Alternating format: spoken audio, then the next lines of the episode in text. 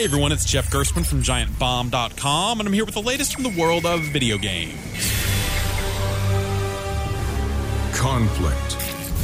As the world teetered on the brink of anarchy, a new hope arose. Blizzard has launched its hotly anticipated team based shooter Overwatch for the PC, PS4, and Xbox One this week. There's been a lot of excitement around this one since it was announced, and with good reason. It's impressively put together, with a character based system that gives you a full roster of lively characters to choose from, each of which fills a different role on a team. So you'll want to play together with others to make sure you've got a good healer, strong defenders, attackers, and all that sort of stuff. The game makes playing a support class fun, which is hard to do. I've never wanted to be the guy hanging back and healing other players, but now I do that all the time. As someone who never got into Team Fortress 2, which is probably the most direct comparison point for Overwatch, I'm pretty surprised that I like Overwatch as much as I do. Check it out.